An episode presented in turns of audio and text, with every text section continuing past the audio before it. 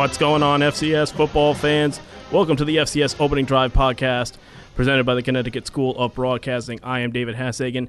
To my left, the czar of the playbook, Emery Hunt. Emery, you've dealt with me for now a half a day, complete, nonstop, and you're not sick of me yet. I think this is a good sign. I got my fill of David Hashagen today. All of David Hashagen today. Some would say that's way too much, but you know what? We're still going. We're still on the move. We are the Pontiac Silverdome of podcasts. Nothing is bringing us down, including high grade explosives. Pick your game up, Detroit. What is wrong with you? Built for tough. Uh, too much so, apparently. Folks, well, again, you can listen to us all over the place. We've got so many platforms that you can listen back on this podcast from. Go to footballgameplan.com slash FCS kickoff. Go to youtube.com slash football game plan for all your football game plan content. Don't forget, we are on iTunes. Search Football Game Plan Podcast. Subscribe. Give us that five star rating. And we are on Twitter at the FCS Kickoff, at FCS Opening Drive, and at F Ball Game Plan. That's for my man Emery. We've had a busy day so far, folks. As we said, we were in New York City this morning in Midtown. It's been a nice little, nice little luncheon and awards. We're getting into award season. Like this is this is weird. Like how is it award season already? This should not be happening. It can't be December, can it? I mean, it's Jeez, weird, right? It's like 64 degrees outside. Ugh, it, it's it's way too much.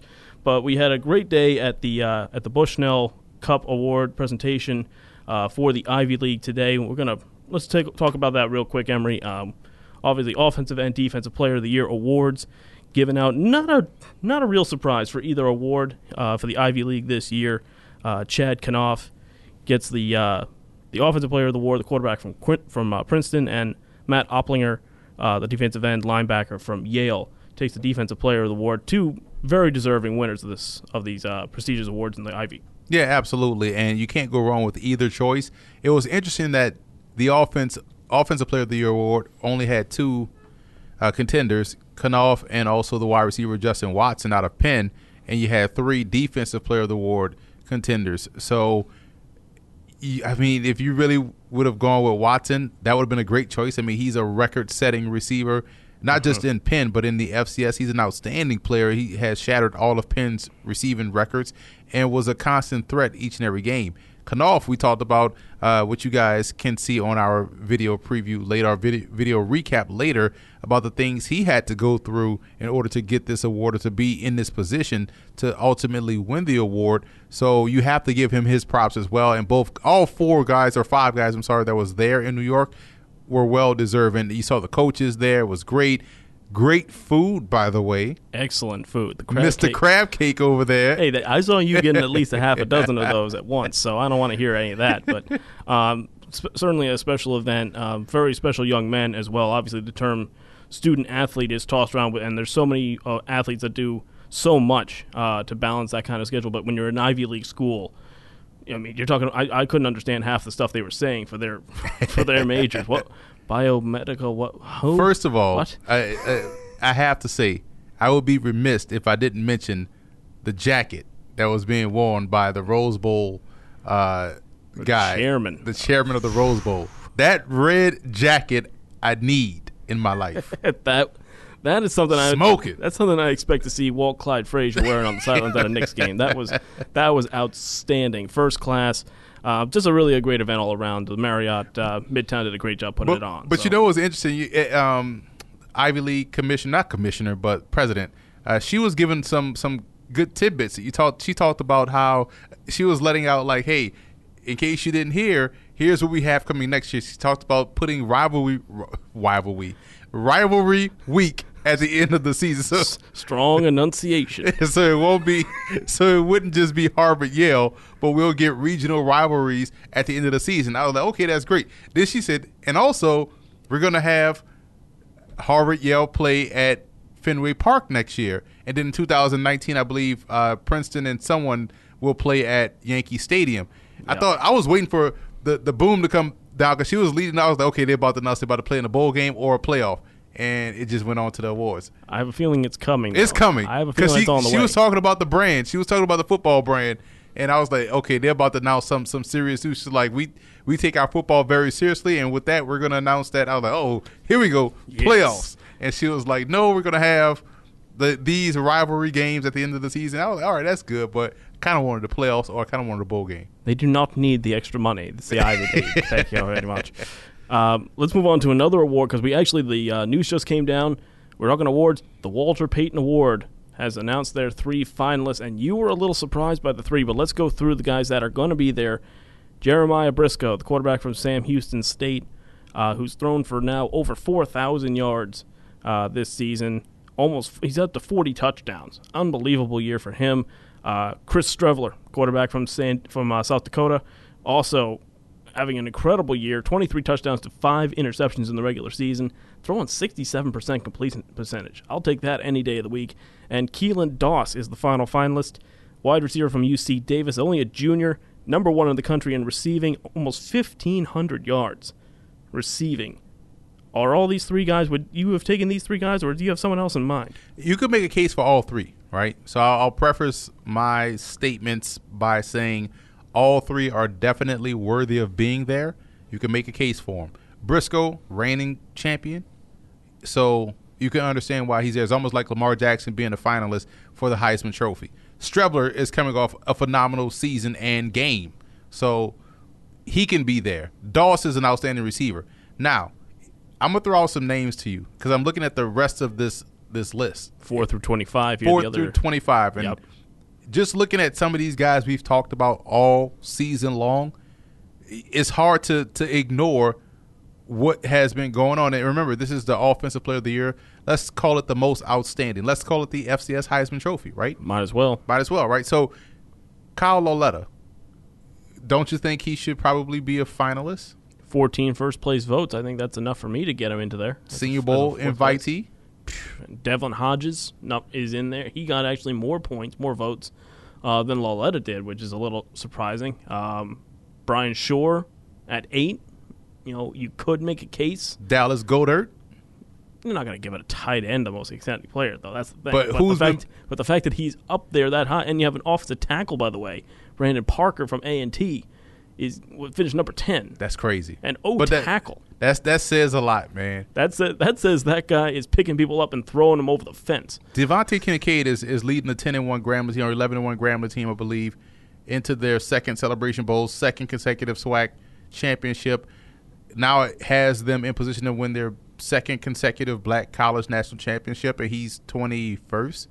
Feel like he should be higher. Yeah. And- So- I mean, all these guys have had tremendous seasons. Right. It's hard to it's hard to pick just three guys. Um, I, I I like the three selections though. I think you know Keelan Doss. Um, I think he's he's he is in the running to um, be a finalist for this award next year as well in his senior season if he comes back. And a pro prospect, too. And we talked about him all the time. He's a tremendous player. Um, I think UC Davis will come back next year. A lot of it on his back as his leadership, leadership as a senior. He'll probably be a captain, I would assume. Um, Jeremiah Briscoe, if he wins back to back, you're talking about one of the best FCS players ever. Um, and this is a kid that can just absolutely sling it, and so can Chris Streveler.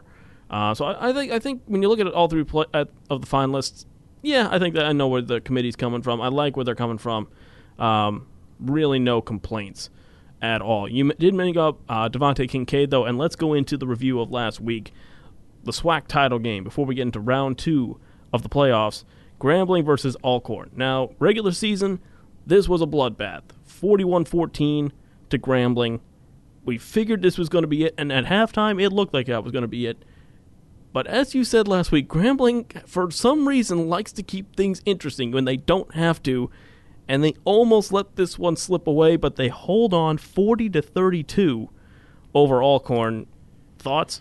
Well, again, they have to make things interesting. They get bored. Eh, eh, and we, I think the nation saw this last year, and there's no knock against Alcorn State. I have to preface my statement before I give my statement.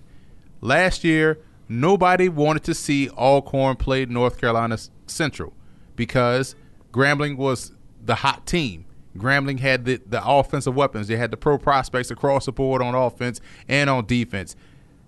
Alcorn was up in that ball game, nobody wanted to see. It wouldn't have been great TV for Grambling not to be in that game. Fast forward to this year, you got an undefeated and super strong North Carolina A&T waiting in the Celebration Bowl.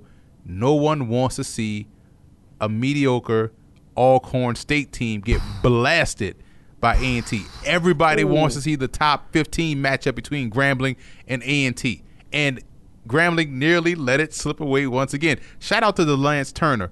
He's one of the best running backs in the country. Surprised he wasn't on that list too. This guy was really part of the reason why they came back. And we know Alcorn has talent. Lenorris Footman, outstanding dual threat quarterback. Marquise Walford, a senior. So they got help from three senior football players on their football team, two senior football players, uh, running back and, and receiver that helped get them back in the game. But once again, Grambling proved to be the reason why they are 10 and 1 or 11 and 1, I believe. And now you set up a great matchup in the Celebration Bowl in two weeks. This is going to be a fun matchup, as you said. I mean, DeVante Kincade, uh, another great game. Um, Lenorris Footman, we have to mention him as well. He threw for 307. Um, I'll tell you what, though, if Grambling plays anything like this against A&T, this one, they're going to get smacked. Because if they take a, a quarter off against A&T, they're going to be absolutely punished in this game.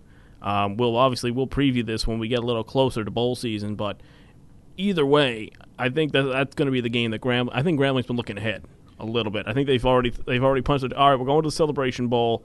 Let's get these last two games out of the way. Now we can focus. It's going to be a titanic matchup. I can't wait for it. I will be in attendance for that ball game. Ah, you're, you you always get the you get the nice press passes, the, don't you? The Mercedes Benz Dome. And since the game is on Saturday, you know what that means? Hmm. Chick fil A will be open in the stadium. Perfect. perfect. Just a perfect combo for any ball game, football and Chick fil A. Folks, let's move on now to the main event. Again, this is the FCS Opening Drive podcast presented by the Connecticut School of Broadcasting, round two this past weekend, and we saw the top eight seeds come in. Not all eight of them walked out. Let's start things off with one of those upsets. Kennesaw State take a bow. They go in and they knock off Jacksonville State 17 to 7. Wow. I mean, I thought we knew they were good, not this good. Kennesaw State's defense was the story in this game. Bryson Armstrong, 11 tackles and another sack for the freshman. And we we we talk we kind of Where is this kid coming from? How did the FBS not snatch up this kid? right cuz you're in the you you're next you're down the street from Georgia State. Yeah. So and the kid's from Marietta, Georgia Tech. Are you sleeping? This Oh, kid has been incredible. Um, Jacksonville, Jacksonville State held to 99 rushing yards. unheard of. That that is their offense. That's their game plan, and it was completely erased by the Owls' defense up front.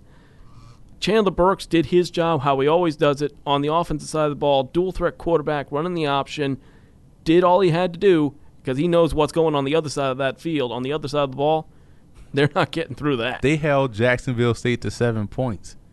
Jacksonville State was a FCS championship game participant 2 years ago and had a chance to make it last year. And now they are out by an upstart program in Kennesaw State. They're not an upstart anymore. They're an up, outstanding.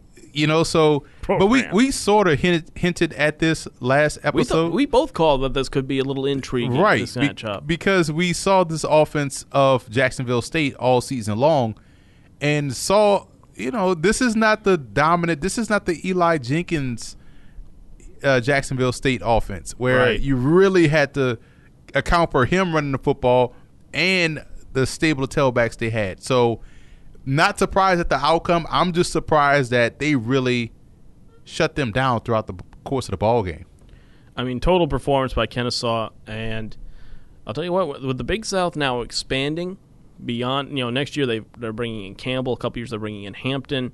Um, this is a conference. that- North Alabama? North Alabama coming up from D two. You add that to a conference that already had two nine win and a ten win team, plus Charleston Southern, which is usually the power in that division. The Big South is going to have to is going to earn some respect, and they already are. I mean, Kennesaw is being the trailblazer, but it's going to just follow up be- behind them one after the other. It's going to be very fun to watch. you you think they're ready for Georgia Ooh, let's get back to that, shall we? Let's get back to that. Let's move on to the next game here, and um, one of the uglier games uh, that we saw, JMU taking on Stony Brook. Um, the Dukes are number one seed for a reason. They controlled this game, but they really didn't. I mean, defensively, outstanding. 26 7 over Stony Brook, a, a Stony Brook team that put up 50 points on Lehigh in the first round. But this was some ugly football from both teams. And what we talked about all year long, we, we just gave the dude praise just last episode. Joe Carbone. Read that stat line for me. Five interceptions. That's the Joe Carbone that we've seen throughout the course of his career. He's been playing out of his mind all season, but in the worst possible situation against a team that has quietly not been as dominant on offense. There were some opportunities for them to win this game. Yeah. Five interceptions will have you losing this game. Do you think that's just him trying to do too much in this one? Or you th- do you think that's what that came down to? Oh, I'm playing JMU. I got to do more? Or is that just simple mistakes? all things can be true with that statement. You can have him trying to press and do too much. You can also have JMU doing a, a great job of of taking the ball away. And mm-hmm. five interceptions is the reason why you only have seven points, and it's also the reason why you're down on the. You put those you put those Dukes in favorable situations, working with a half a field. You're Yeah. taking they're taking possessions away. You're giving possessions away, and so this is this is what champions do. This is why JMU looks to be one of the teams that that can you could safely say could find their way back to Frisco, Texas. And and we talked about Bryan Schor. He hasn't had the year uh, that he did last year. He, he's kind of been up and down. Had a pretty good game though this time around. Threw for 255 and two scores. Um, but JMU was only held, was held under 50 yards rushing as a team. So Stony Brook's defense, they showed up again. And when they showed up against Lehigh, held held the Mountain Hawks to just 30 points, um, which is impressive in its own right. JMU didn't blow them away. They haven't blown away many people. I was expecting a little bit more from from the Dukes in this one, though. I was looking maybe is this where they're gonna keep that momentum going they had in the last few weeks of the, of the regular season and put up 35, 40 points. They didn't do it, so I don't know if that it's not convincing to me right now. There's no clear favorite that has convinced me really that they are the team that's going to be the favorite in Frisco in the final. Yeah, and, and again, I worry about their offense, man. Yeah. Defensively, they're going to be stellar. I, I worry about their offense, and if they get matched up with uh, North Dakota State, best believe, you know, the Bison will want revenge, and you know, when you have a team that is struggling offensively, going up against a, a great defense, because right now you look at the defenses that are left in this uh, playoffs. There ain't many. Right, you There look at many. James Madison and North Dakota State That's basically and Kennesaw State. Yeah, and Kennesaw. So Uh, let's move on to the next one here, and it was Wofford versus Furman, another regular season rematch. Uh, Wofford barely got out, out of the way with a win in the regular season in week one over the Paladins. A much more complete performance, though, from the Terriers in this one 28 10 over Furman, and it was the two headed monster of Lennox McAfee and Andre Stoddard leading the way in this one. yeah, I love the defensive effort right there by the Terriers and credit because again, I was worried about Furman's ability to throw the football being a reason why they could win this game, being an X factor, and they were just dominant. You know, they really held them outside of that burst in the second quarter. Furman defensively answered the call, answered the bell, got these guys off the field, and you know if you get them off the field, you know the type of offense they run. You know they're going to chew up five minutes at a time, and there you have it. And that's what happened in this game. Exactly, and, and BJ Blaz- uh, Blazejowski didn't have a bad game for Furman. He, he threw pretty well, 18 to 30, 257 in a score. But again, you have to be able to continue drives, be able to stretch those drives, get a couple more series out of it, at least get three points, and get points every possession against this a, a team like Wofford because of what you said, how they control the clock, how they control the field, and if you can't get them off, you're not winning. That's just how option football works, how a rush heavy offense works. Um, I love what I saw from Wofford's defense. I don't think they get enough credit. I don't think we've given them enough credit all year defensively. I think offensively we kind of push them aside because it is an option team, and you know you know what they're going to do, you know what their strategy Kind of is going to be. expecting them to win, yeah. Yeah, but defensively, I, they were they've been very impressive, especially in postseason ball, which is really where you need it, where it has to count. So I would put them up as well as a defensive team left in these in these playoffs. They shut the run down. And yes, you mentioned uh, Furman's passing was excellent, but the reason why they didn't win is because they didn't have that balance. When they're able to run and throw, Right. They put up. Remember, they went on this stretch run in the middle of the season. where they were scoring forty points a game. They were Right, running past yep. everybody. They ran up against a team that made them one dimensional, and Wofford was able to take that one dimension and basically throw it in the trash and say, "Hey, beat us with your passing game," and they couldn't do it. Oh boy, this next one. UNH. Yes, we've given you a lot of crap on this show. I was devil advocate for you last week. I said that there's a way that you could beat Central Arkansas. I didn't think you were going to take me literally, but what a shocker this was. The Wildcats are still dancing 21 15 over Central Arkansas. But let's be honest, Central Arkansas shot themselves in the foot in this one. Yeah, they did, man. And I guess you can't count out a Sean Mc, uh, McConnell or McDonald team. He there's a reason why New Hampshire has been in the playoffs for 13 years straight or 12 years straight, some crazy number like that. I was totally shocked at this score because I know Central Arkansas has offense. I know they have the ability to dominate both sides of the line of scrimmage. I know they have talent in the secondary. They have a pro prospect in Tremon Smith, the corner. How could this have happened to this team? But once again, when you make yourself one dimensional, you turn the ball over, you, you will lose to a team that, again, we talk about defense, but New Hampshire's defense is real good. New Hampshire's defense is very good. I, I'm concerned though with them now because again, Trevor Knight, it looked like he went down. Based on what I was looking at in the numbers, he was not in there all the time, so that could be an issue for them going forward. If he's not able to go 100, percent I think that's going to be an issue. But you mentioned, I mean, you know, Rick Holt though, defensive star for UNH, nine tackles, two and a half sacks. He had a tremendous game, but it was all about mistakes. And Hey Hildebrand, two interceptions with a team that controls the ball like UNH does, they don't get a lot of points. UNH doesn't put up 30 on you. They control the game, they stay on the field, they establish the drive. And again, it's the short and middle passing game, that pro style offense that you don't see in the Southland. I think it caught them off guard because if, if if UNH was more of a big sky team and they were throwing a little bit, you know, throwing deeper more of the time, I think Central Arkansas handles them easily. But if you're a linebacker and you're used to only defending the run, you don't see a lot of passing your way. Covering that becomes difficult, and I think that's the way UNH got in. That being said, UNH has gotten two gifts in the first two rounds. They were given Did a, they? they were given a home game. They, first of all, they got three gifts. They got into the tournament, which they Right. which if let's be honest, if Delaware was ranked higher than them in the preseason, Delaware would be in. Let's be perfectly honest, because Delaware had a better record. Then they were given a home game somehow against a conference champion who had their quarterback suspended before the game and only won by 14. And then you go down to Central Arkansas and you have a team that has not made mistakes all year making mistakes and handing you the game. I'm going to call this right now. UNH might be the least deserving quarterfinalist in FCS playoff history History? ever because there's no reason they should even be here. But they are, and they're still dancing. Now, whether they have the momentum to keep this up any further, I don't know. But they're shutting us up. We told them to shut us up. They have.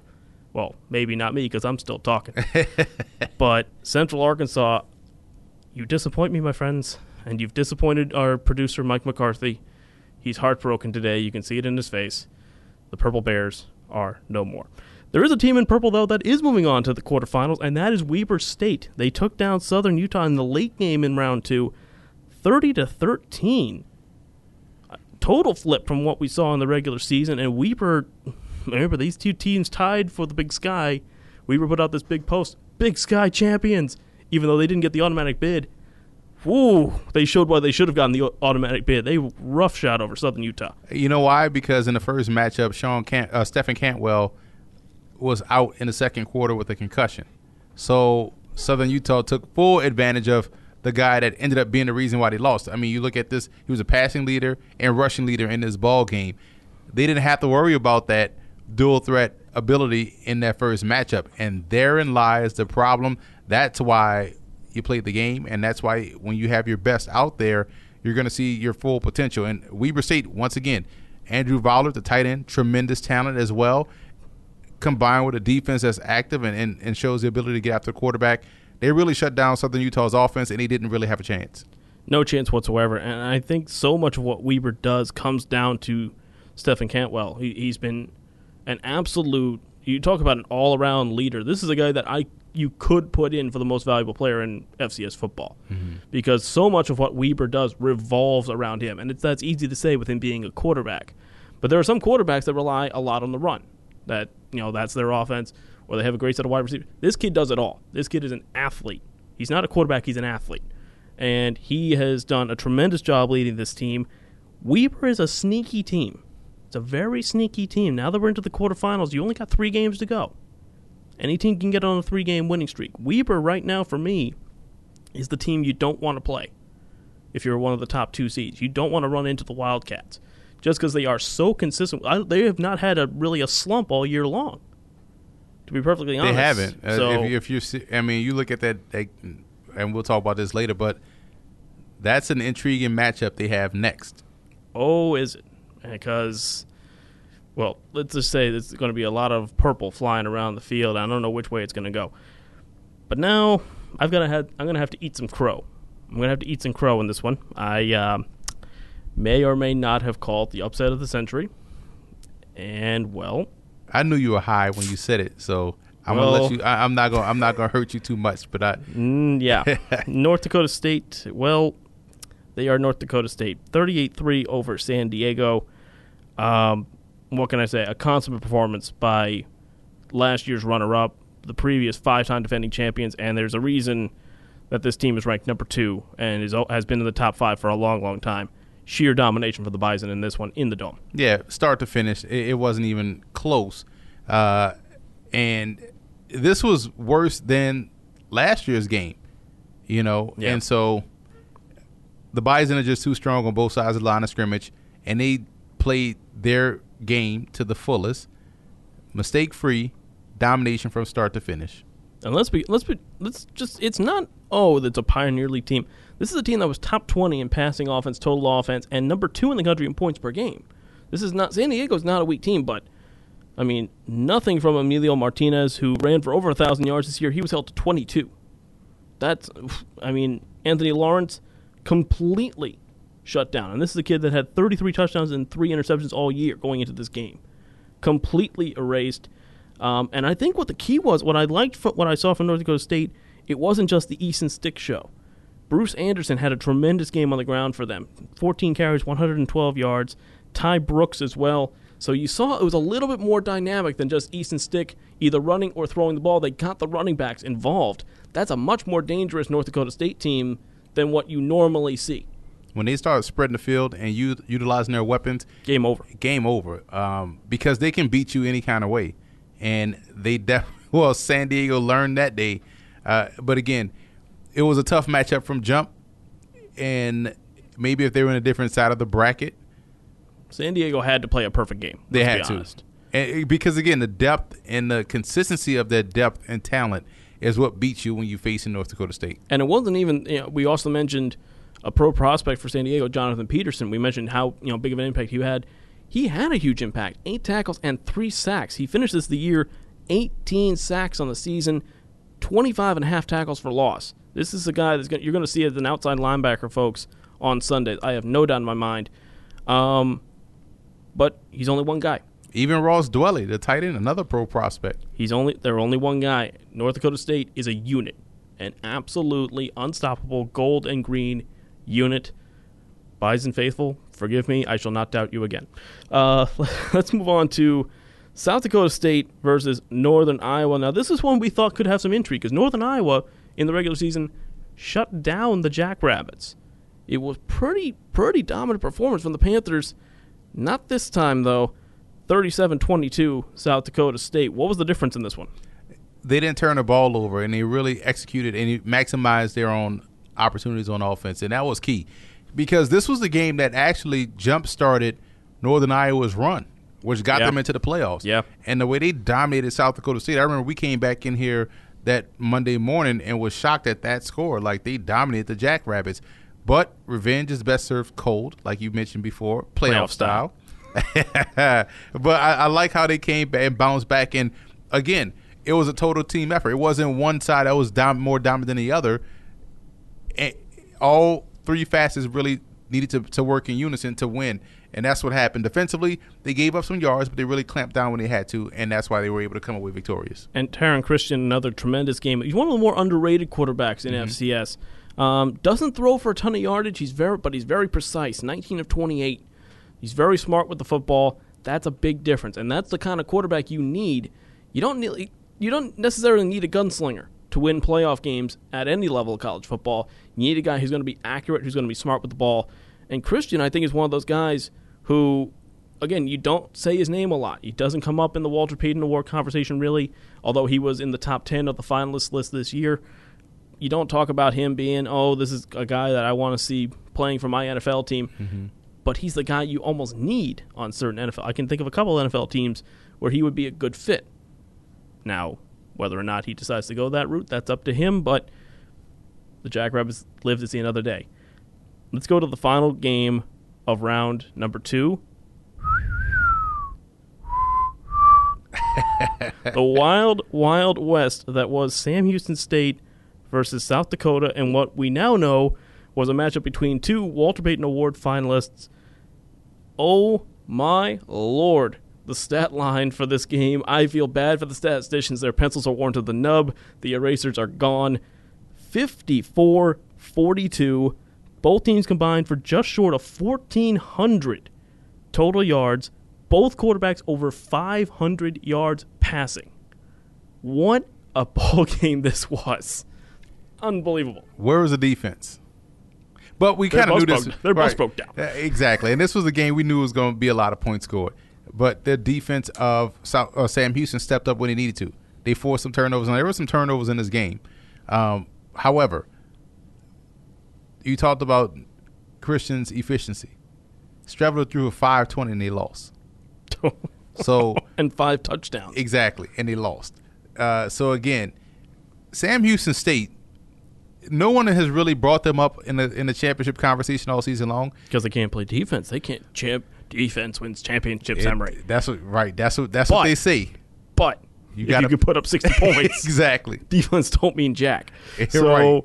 And, and, and see, there's a couple more in performance. Brock Van Rokel, 11 catches, 234. That's ridiculous. Unreal. But I mentioned something, though. I listened back on last week. It's about the running game. Mm-hmm. And you were like, eh, they don't kind of run the ball. Rushing yards. Sam Houston 203, South Dakota 117. Corey Avery with another 100 yard game.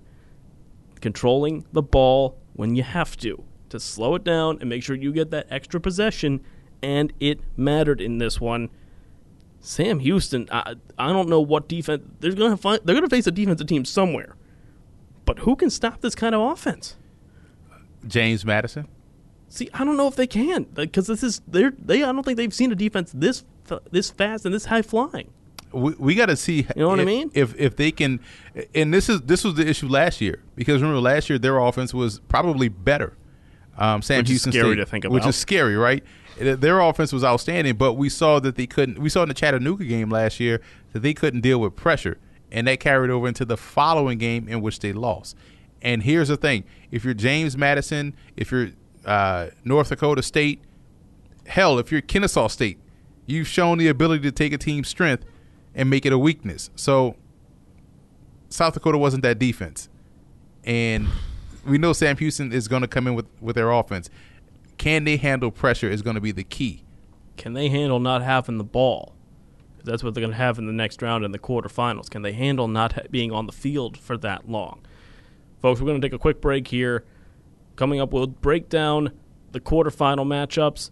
It's getting down to the nitty gritty. We're down to eight, eight teams trying for that championship moment in Frisco, Texas. We'll break all four games down when we come right back. David Hashagen, Emory Hunt here on the FCS Opening Drive podcast, presented by the Connecticut School of Broadcasting.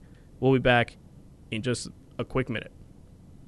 So you've been thinking about changing careers. Well, now's the perfect time to check out Connecticut School of Broadcasting. We have nearby campuses in Stratford, Connecticut, Westbury, Long Island, and Hasbrouck Heights, New Jersey. Almost everything you hear on the radio, everything you see on television and on the internet was made by a creative team of audio and video professionals. Producers, camera operators, sound designers, these are the people who work behind the scenes to make it happen. Connecticut School of Broadcasting can help you switch from your current career path to the more exciting world of audio and video production. We've placed thousands since 19 1964. Visit gocsb.com, call 1 800 TV Radio, and come in for a studio tour. It's your chance to test drive the same equipment that's used in real radio and television studios, talk to the instructors, and meet other people who share your excitement about the radio and television industry. Listen, if you're ready for a career change, if you like the idea of working behind the scenes, come in and see what a career in broadcasting is like and see if it's right for you. Connecticut School of Broadcasting has nearby campuses in Stratford, Connecticut, Westbury, Long Island, and Hasbrouck Heights, New Jersey. Call 1 800 TV Radio or visit go FCSB.com. Folks, welcome back to the FCS Opening Drive podcast presented by the Connecticut School of Broadcasting. David Hashagen with the Czar of the Playbook, Emory Hunt. Don't forget, folks, to follow us on Twitter at the FCS Kickoff, at FCS Opening Drive, and at FBall Game Plan. And search us on iTunes, F Football Game Plan in the podcast. Subscribe, give us that five star rating. We like to get a little reward for our buck, so give us a little uh, shout out there. And tweet us out, follow us whenever you can. We'd really appreciate all you guys listening in every week. Emory, let's go now into the quarter finals. We're on our way to Frisco, Texas. We're down to eight teams. You only need two more games in order to get to the promised land, as it were. And we got some weird matchups. We got some, should I say, intriguing matchups in, in the quarterfinals. Intriguing. Very intriguing. Let's start with the first game. It's going to be Friday night. All these games, by the way, folks, on ESPN2. So now you have no excuse not to watch some FCS. Oh, I, I don't have a. I don't like going on the internet and listening. You know, I don't want to get the ESPN. It's on TV. There's nothing except for the Army Navy game, which is tremendous on Saturday. You got nothing to do on Friday night. You got nothing to do leading up to the Army Navy game or after it. There's no excuse to watch some quarterfinals of the FCS. 7 p.m. Friday the number one seed, JMU, hosting the Weber State Wildcats. Now, Weber State traveling cross country, going to be a test. A lot of purple in this game. But this could this be a trap for JMU, do you think? Yes, because of the offense of Weber State. Defensively, we know they can they can get stops. Weber State's defense. James Madison, best defense in the FCS. Their offense has been inconsistent, and if you don't, if you have the offense that can put pressure on the opposing team offense to to match scores, it could get it could be a problem. I see this game being one that's going to be outstanding. A lot of purple, like you mentioned, but it has a ton of intrigue. And you can't use home field advantage because of uh, Harrisburg or Harrisonburg, Fredericksburg, wherever. Harrisonburg. Harrisonburg. Come on. Now. Yeah, I was struggling. Harrisonburg, Virginia. even if it's cold. Weber State is coming from Utah, so it's gonna be all about inside the white lines, and those are type of games that I like. And I think this one's gonna be a good one. I think the keys for Weber State in this game is number one, make sure you take every opportunity you have on offense. We know what JMU's defense can do, so getting points on a majority of your possessions is going to be key. I think if it's under 50% scoring percentage, they don't win this game.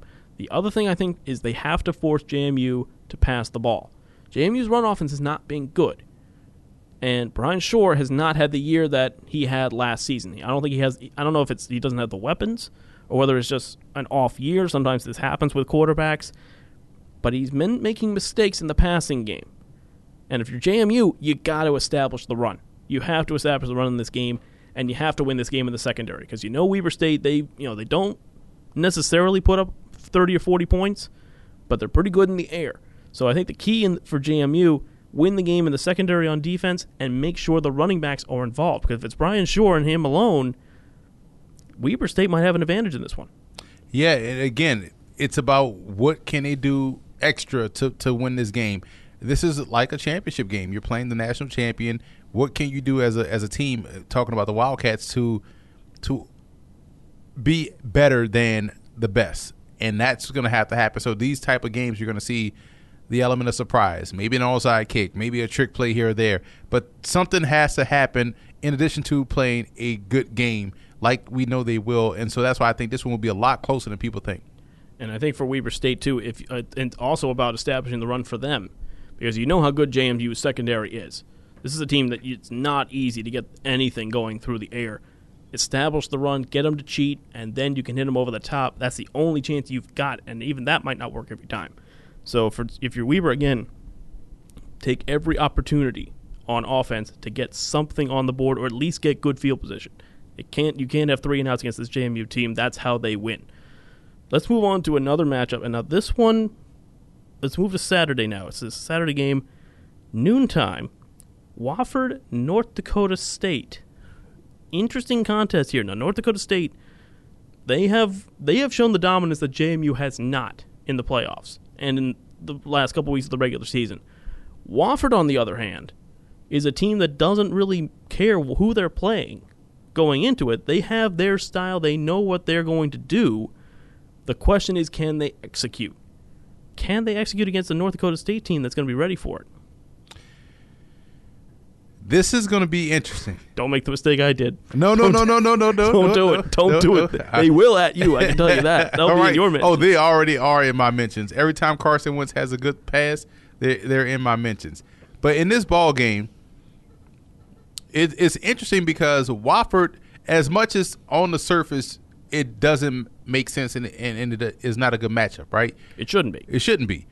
But we know that's not the case. But we also know how good North Dakota State is. Yes. So I can see this one being like the Weber State James Madison game. I don't see Wofford breaking their tendencies and maybe throwing a football. They threw the football 11 times last game against Ooh. Furman. I don't see them going over that. That was high. I see them, you know, maybe going six. They're not going to break their. They're going to dance with the person they brought to the party. That's their option game, and they're going to hope their defense can do a great job of getting off the field on third downs. I think that what North Dakota State is going to have to look to do. I think it's not going to be third, not just third down, but fourth down. Because when you're an option offense, very often if you're at a fourth and three, you're going to go for it. So if you're a North Dakota State defense, making those downs will be extra critical. I think the biggest point for the Bison is getting an early lead and stretching it. Get go up ten or fourteen nothing. Because as an option team, you know, obviously that's what my alma mater, Springfield College, runs. If you go behind, it's very, very tough to play catch up. The only thing I can say for Wofford is obviously they can control the clock, but they have to force Easton Stick to be the difference maker in the air. You know what he can do on the ground, and that's where he thrives. If you force Easton Stick to throw, I think there's a chance there that you can shut shut down this offense a little bit. Not shut it down completely, just keep it close enough where it's with a one score or a ten point game, whereas an option team you can still come back and make an effort. But Wofford has to cash in. They have to maximize their opportunities, man. You it's almost like you're playing an option team in North Dakota State. You can't leave any possessions wasted on the field. That option has to cash in. They have to get points. When you drive down the field, you better come away with three. Points add up. It doesn't matter if it's three or seven, but you have to come away with points uh, when you're playing North Dakota State.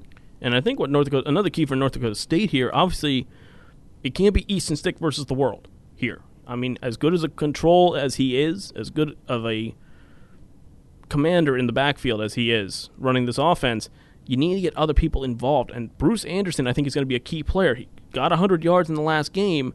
If he can get that kind of yardage and be that productive, it takes a lot of pressure off of Easton Stick and what he's trying to do and really opens things up. And the Bison, again, it's about controlling the option and getting the stops. But this is a totally different size. Option football, you don't get these big linemen that you have to push out of the way. They're fast and they're going to undercut you every single play, which is annoying as hell as a defensive lineman. They're just going to take you right out at the, at the shin.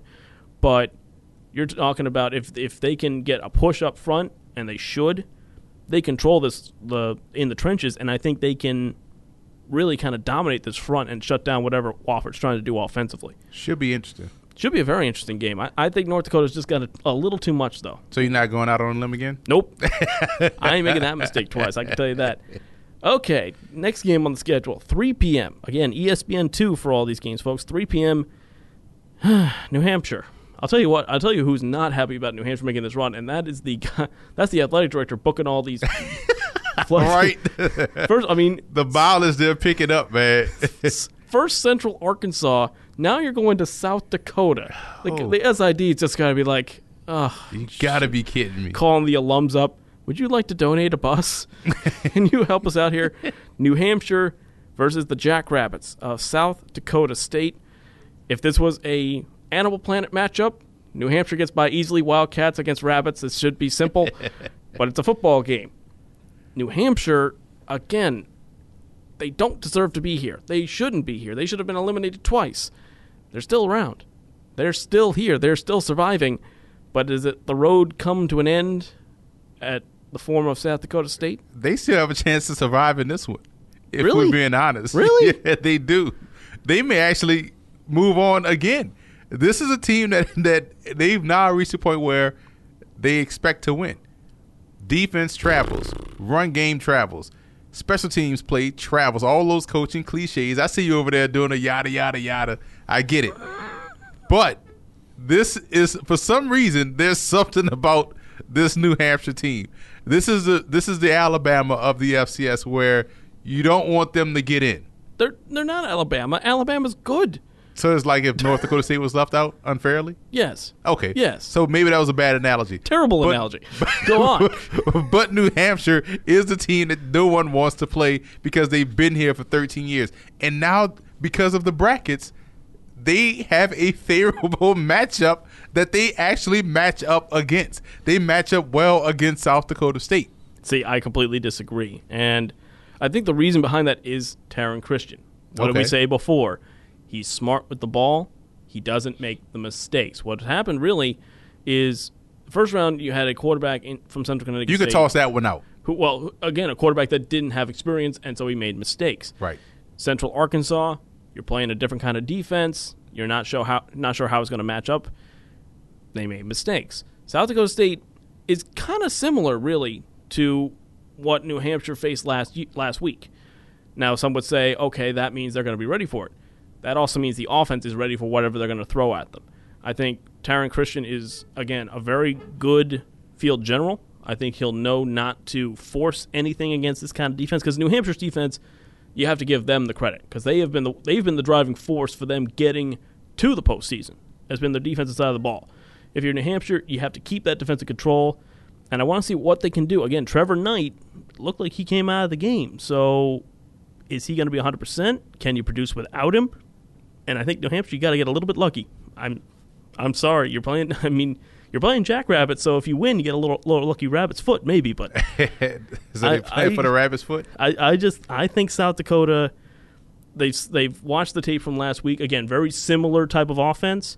They know what not to do, and I think that's going to be the key part because that, that's a team that you have totally different offense from what New Hampshire usually plays against, and that's why they were. I think they had enough time to prepare and were expecting that. They other teams didn't know what New Hampshire was going to bring. Now they do. Here's what we can agree on. South Dakota State cannot turn the ball over No. because we know New Hampshire makes people pay. Yes. And that is what could be the difference in this ball game. The final matchup, 8:30 p.m. Night game. Late late game in Huntsville. Nightcap on E ESPN2.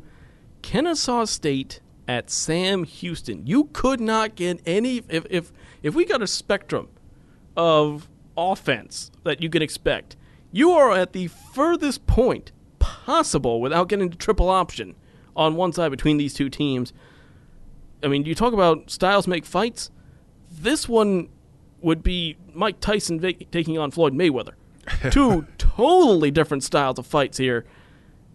Who who in, I don't know who I don't know who wins this game. I can't pick any anybody in this. All right, let's let's let's go down break the it list. down- break it down Let's break me. it down, on and I'm and you you tell me which side you you you lean toward. Go on. Run game. Kennesaw, but not b- as by as much as people think. So you're slightly leaning toward Kennesaw with that. Slightly. Okay. A lean. Passing. Sam Houston. Offensive line. Questionable. So it's a push. Push. You calling it a push? Push. I lean toward Kennesaw, quite honestly. Defensive line. Defensive line, Sam Houston. Sam Houston, they got PJ Hall, outstanding. I agree with you there. Linebacker. Kennesaw. You love linebackers at Kennesaw. Secondary. Sam Houston. Sam Houston, okay. Because they're used to playing the deep ball, which they won't get. I see this is a push though, because Kennesaw does a great job in taking the ball away. They True. got ball hawks back there. True. So I think this is a push right here. Special teams. Special teams, oh, toss up. This is a toss up, so it's a push, right? So this is a fairly even matchup. It's an even matchup in the weirdest way possible. Exactly. It's so so, strange. this this is why it can't like here's the thing. We talked about defense meeting up with an offense like Sam Houston State. Here's your opportunity. Defense. This is a defense. This is like if you take away the the yellow and black, take away the name of the school and just call it defense, you'd say, okay, this is Jacksonville State, right? yeah. So I think this is going to be a really good game. They match up well. Can Sam Houston stay disciplined enough defensively to stop the option? And that's the key. I think the key for Kennesaw, as you mentioned it, control the clock. I think Kennesaw, they're going to need something. They're going to need a little bit of pep, points every possession, because you That's know what nice. Sam, like because you know what Sam Houston can do. Here's the thing: yeah, they have ball hawks back there. It's still Sam Houston. This is a team of Jamaican sprinters, basically, on this team. They are fast, they're athletic, and they can get up.